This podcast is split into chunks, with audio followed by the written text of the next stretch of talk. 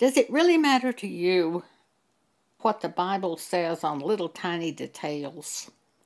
Such as in Cecil B. DeMille's movie, The Ten Commandments, which I saw before I was born again. I don't go to things like that after I am born again. But before I was born again, I did see that show. There was a man one time who was talking, we, I was talking about the Red Sea and Pharaoh being killed in the Red Sea, and this man said, Oh no, he wasn't killed in the Red Sea. He was on the banks of the Red Sea when God caused the water to come over and kill the armies of the Egyptians. I said to him, Well, that is not what the Bible teaches. He was getting his doctrine from Cecil B. DeMille and the movies. He attends a Methodist church. He's dead probably now, but he attended a Methodist church at that time. And he didn't really care. He said, Well, it really doesn't matter what the Bible says. It really doesn't matter. That's just a little little thing. It doesn't matter. Well, it matters to me. Does it matter to you? We were visiting my cousin at that time, and we were in my car. I said I remembered I had a Bible in in my car, so I said, "Well, I'll just go out and get the Bible, and we'll look at it." And he said, "Oh, it doesn't matter. It really doesn't matter." I went right out to the car and got the Bible and brought it back in, and we read. I read. I had him read this passage of Scripture in Exodus 14 and 15. And when he finished reading it, I said, Well, now, what do you think is truth? He said, Well, I think, according to this, I think Pharaoh was killed in the Red Sea. I said, Yeah, that's what the Bible says. I went to a church one time. I was visiting in this non denominational church because I had been looking for a church to attend this minister was teaching the Sunday school class, and he was teaching about Sarah and Hagar, Sarah's handmaiden. He said Sarah and Hagar were half sisters. I was shocked. Never have I read that. Hagar was an Egyptian. She was a, a maid of Sarah's. I came home and read all the passages in Genesis pertaining to the subject. I couldn't find any place where it said Sarah and Hagar were half sisters. I am certain they were not half sisters, but that's what that pastor was preaching. Does it matter? Does it really matter? I'll show you in a minute why it matters so much to us. And one reason it matters. Now, it matters to me because you want to speak truth from the Bible. You don't want to be perverting scriptures. But that pastor, I called him the next day and talked to him, and I told him I was in his service. And he spoke that, and I could not find it in the Bible, and I asked him, Where is that in the Bible? And he got real silent for a minute, and then he said to me, I just can't remember where that is. I said to him, Well, it's very important to me to know that.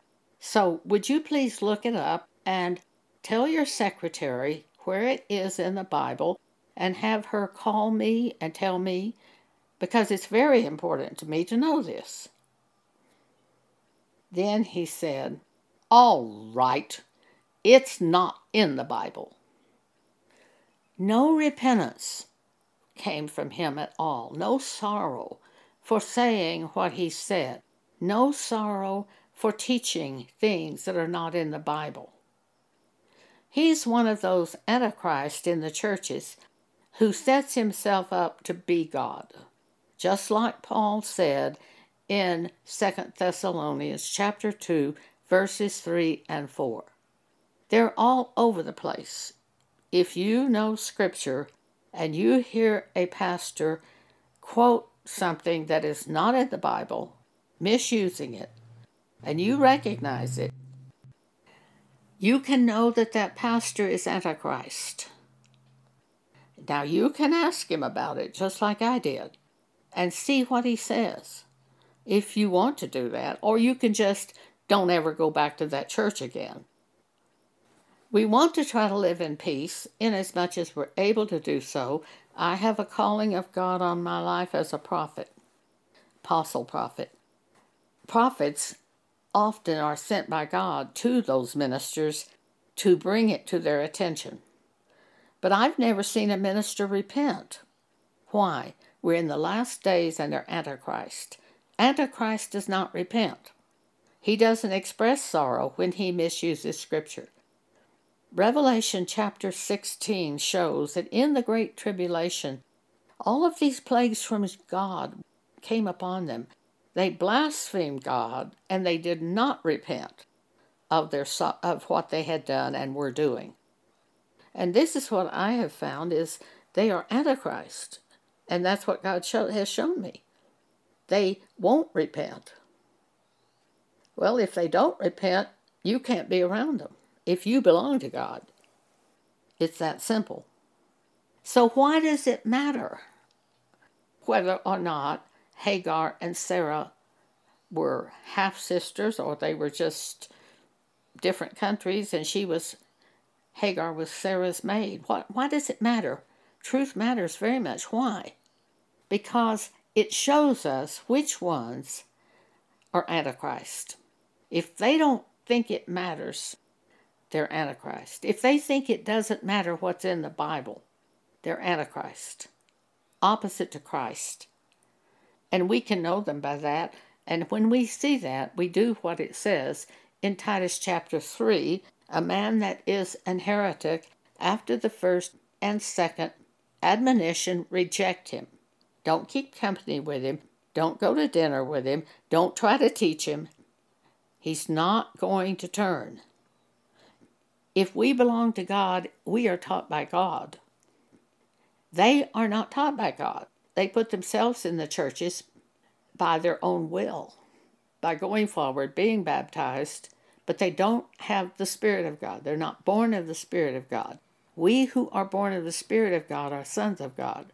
Romans chapter 8, verse 14. They don't care what's in the Bible or what the Bible says because they're not born of the Spirit of God and God is not teaching them. Whereas God is teaching us and we care. And that's the difference.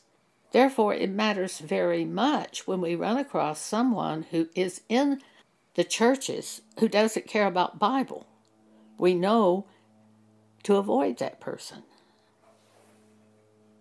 One of the most outstanding examples I have ever seen of this situation happened to Pam Paget, who's a member of the Body of Christ. She went to the singles class at a non denominational church. She had been a Catholic, raised Catholic. God brought her out of the Catholic Church when she was born again. Then she went to a non denominational church and went to the singles class. In the singles class was a woman who was divorced and was going to remarry. Pam told her that if she remarried, she would commit adultery according to the Bible. Pam read the scriptures to her Matthew chapter 5, verse 32, Romans 7, verses 1 through 3. The woman said to Pam, I do not care what the Bible says. Pam was shocked. Here was a person in a so to speak, Christian type church who didn't care what the Bible taught. And this woman identified herself as a Christian and didn't care what the Bible taught.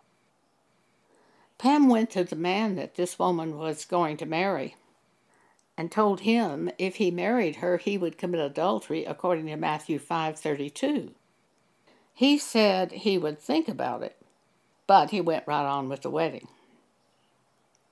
Pam went to the maid of honor, who was in the singles group, and told her that this would be adultery if they, they married. And the woman said, I know it'll be adultery, but they'll do it anyway, so I'm going to go ahead and be maid of honor. Paul said, Don't be partaker of other men's sins, keep yourself pure. This woman didn't care about the Bible either. Pam moved to another part of town and she didn't go to the singles class anymore, but she still went to the 11 o'clock service at this church. The singles sat together during the 11 o'clock service. So Pam went in and sat down in the area where the singles would come and sit. That day they didn't come sit there, and she turned around and saw them sitting a few rows behind her. The next Sunday, she sat in the new place, and they sat in the old place. The third Sunday, Pam went in and sat down beside the singles without a word. Every one of them got up and moved to another part of the building. Pam cried out to God, What is wrong? What have I done? She didn't know what she'd done. They obviously wanted nothing to do with Pam. Now, this stuff's going on at a church. A few days later, a woman came to Pam and said, I've got a word for you. God knows what they're doing to you, and He wants you to know it's because of what you spoke to them. And what you spoke is what God wanted you to speak. It's just so incredible that horrible things like this can go on in a church, but they do. But you cannot be a part of it. You cannot be a part of things going on at church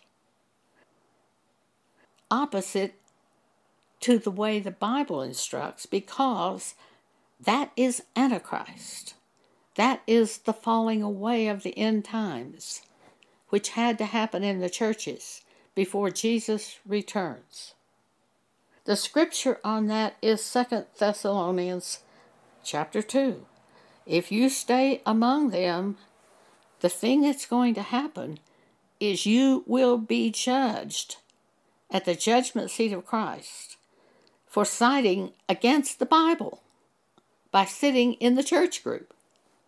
You're going to be judged by what you do.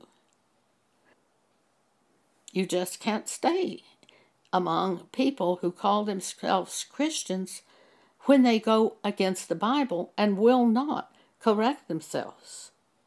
And you will be troubled continually if you believe in God.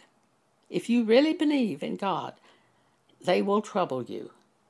You will try to explain the troubling away by saying, Oh, I'm just being picky, or they are just had a bad day, and we've all got to be friends and love each other. This is not love. Love is obeying the commandments of God. John talked about it. He talked about what love is, and it is obeying the commandments. 1 John chapter 2.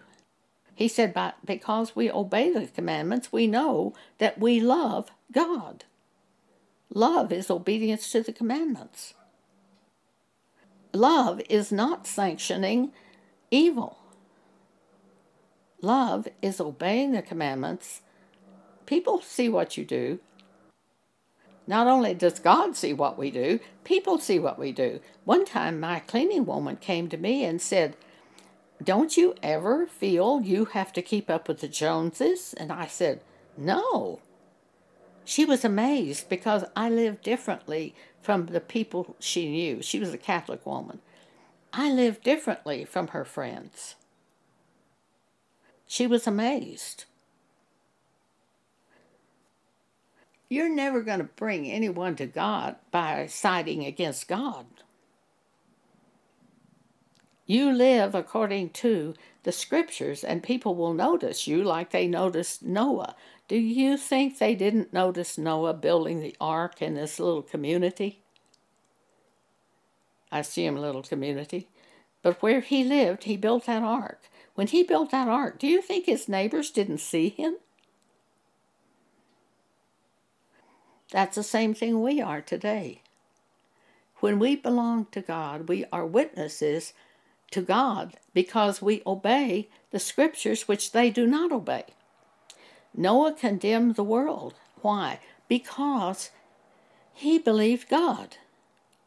One time I visited a little Church of Christ group, a Sunday school class.